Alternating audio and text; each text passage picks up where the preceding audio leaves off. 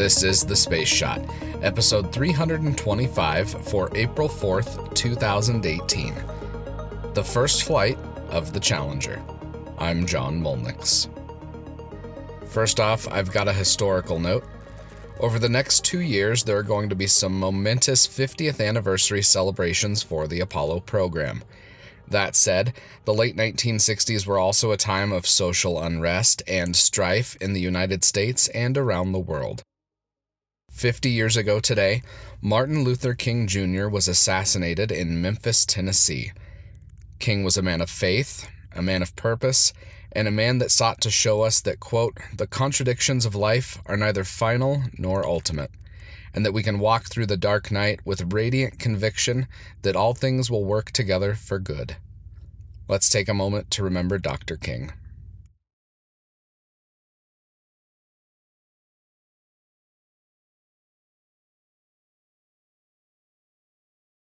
Now, I've got a piece of space news and some history. The SpaceX Dragon capsule that launched on Monday just berthed at the International Space Station earlier this morning.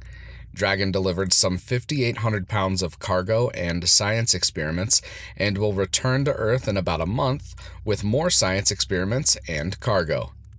Now, some space history. Apollo 6 lifted off on April 4, 1968, on an uncrewed test of the Saturn V rocket.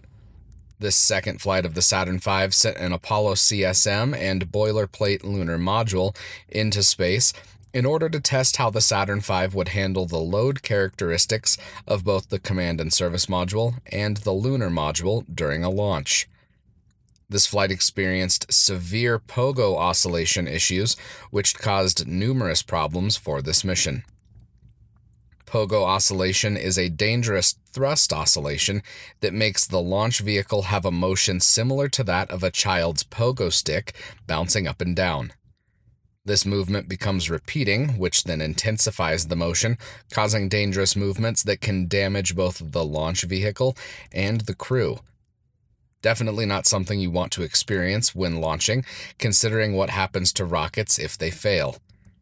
During the second stage burn, two of the five J2 engines shut down early, which resulted in the three remaining engines burning for longer, which meant that the upper stage was placed in a less than ideal orbit.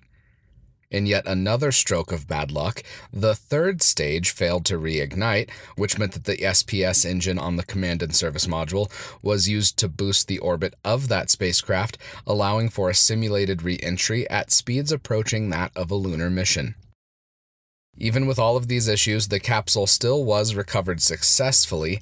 The second flight of the Saturn V was anything but ideal, However, this mission helped improve the launch vehicle in time for the first crewed launch of Apollo 8. On April 4, 1983, the Space Shuttle Challenger lifted off for the first time on a five day mission to deploy the TDRS 1 satellite and to test EVA procedures for the shuttle program. STS 6 was the first of 10 flights that Challenger flew on during its three years of operation. The STS 6 launch is one of the most picturesque launches I've seen pictures of, with clear skies and a brand new shiny orbiter, complete with the wonderful NASA worm logo.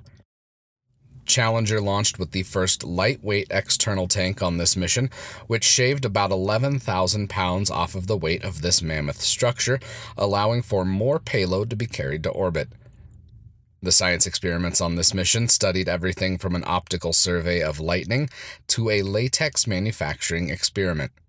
The commander for STS 6 was Paul Weitz, a Skylab 2 veteran, and from what I can tell, he had a great sense of humor. One of the crew portraits for this mission includes Weitz, Peterson, Musgrave, and Bobko, known as Bo, dressed in Civil War suspenders and hats, along with their NASA issue, very 1980s vintage light blue pants. I'm linking to an article with this picture in the show notes. It is hilarious, with Peterson holding a lever action rifle, Weitz a saber, Musgrave a bugle, and Bo a pair of binoculars. Now, I've got one other mission I want to mention today before we go. STS 83 launched on April 4th, 1997. Its mission was cut short, with the crew spending nearly four days in orbit on what was planned to be a 15 day long mission. A problem with the fuel cell necessitated that the shuttle land immediately, since the orbiters needed two of three fuel cells at any given time to safely function.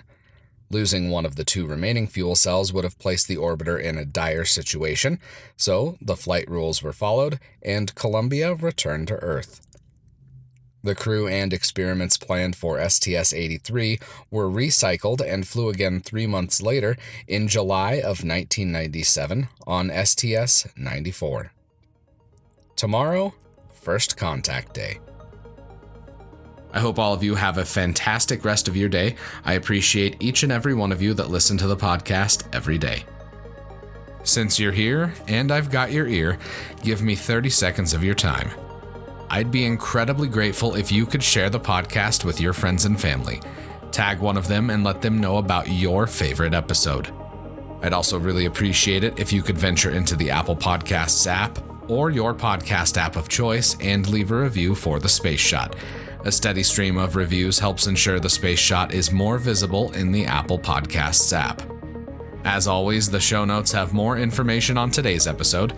You can hit me up on Instagram and Twitter. Find me at John Mulnix. I'm always up to chat. You can also connect with me on Facebook. Just search The Space Shot or check out the links in the show notes and you'll find me. I'm John Mulnix, and I'll catch you on the flip side.